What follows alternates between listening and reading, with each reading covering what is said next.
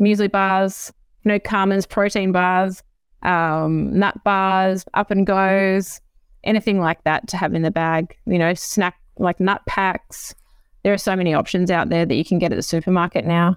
Um, you know, my I suppose my advice for you know school aged versus footy like AFL is probably a little bit different.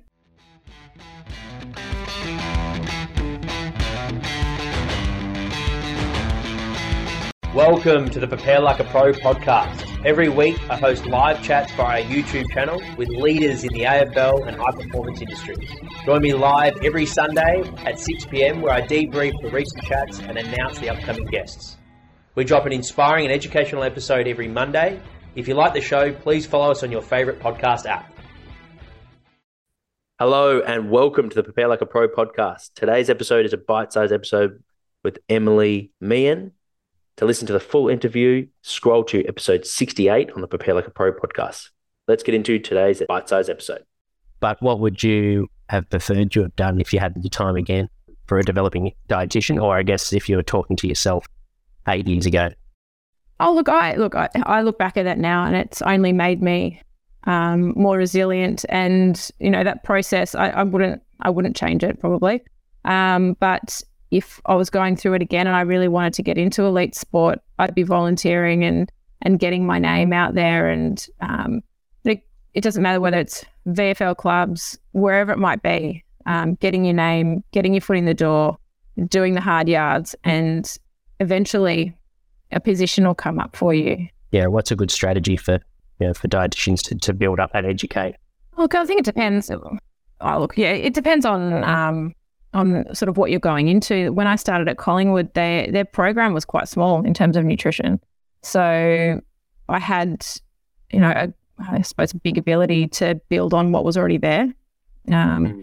I very much individualized it down to every athlete um, rather than sort of blanket approach, which often, you know, when you've got minimal time in a club or with athletes, is that you do take a blanket type approach, but very much individualized it down and then, yeah, speaking one on one with with your colleagues and working in with the medical team and working in with your physios and your strength and conditioning. And it's very much a collaborative approach. Take us through sort of your strategy to to make the most of your time when when time is precious when working with elite athletes. Yeah, look, it's really interesting, I suppose, when you are a dietitian working outside of a club or in a private practice, you'll sit down, you'll have an initial consultation with someone for an hour, and you may have a review follow up. But with in a club environment, as you would know, you have so many corridor chat and so you don't really necessarily get to sit down with an athlete for, for that amount of time because they're so busy off doing whatever else it might be. It could be edits or strength or massage and physio and you know anything else that they're possibly doing.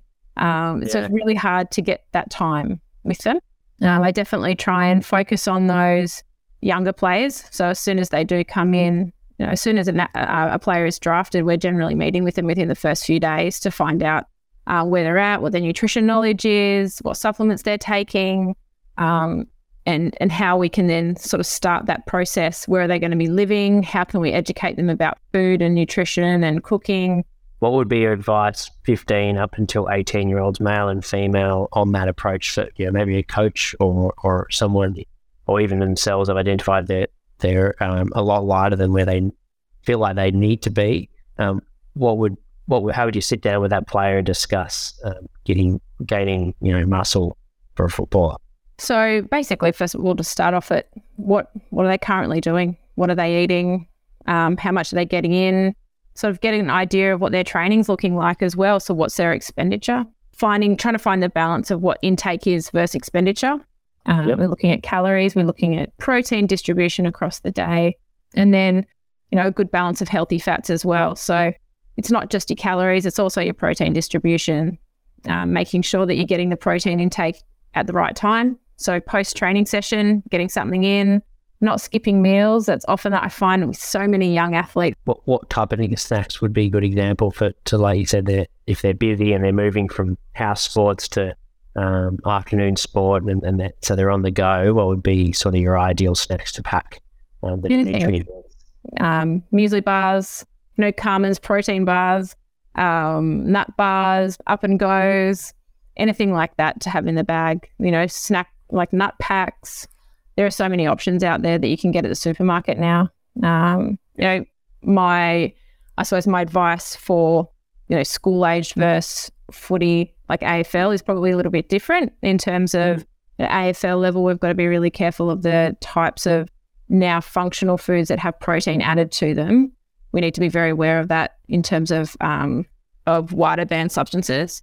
But yep. you know, for, at school level, not as much. Um, just choosing really good quality products that are easily available in the supermarket. Things like Carmen's, really easily, easy Uncle Toby's.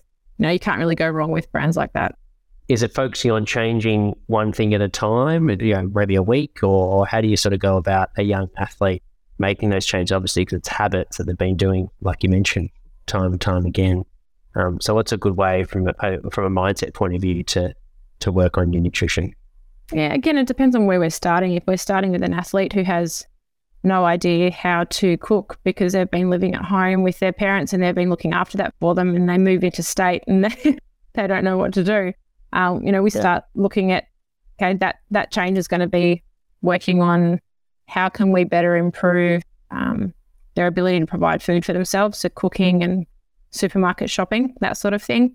Um, but otherwise, it could be something quite small. It could be okay. Let's this week let's work on portion sizes. So we know that you're not consuming enough grains on your plate. Let's try and increase that by half a serve at each meal. You know, small little realistic changes that we can make that are achievable for them. And ideally, you want the athlete to set that goal themselves so that they find that, that that's achievable um, rather than me telling them what to do because I've made that mistake in the past and it sort of doesn't pay off.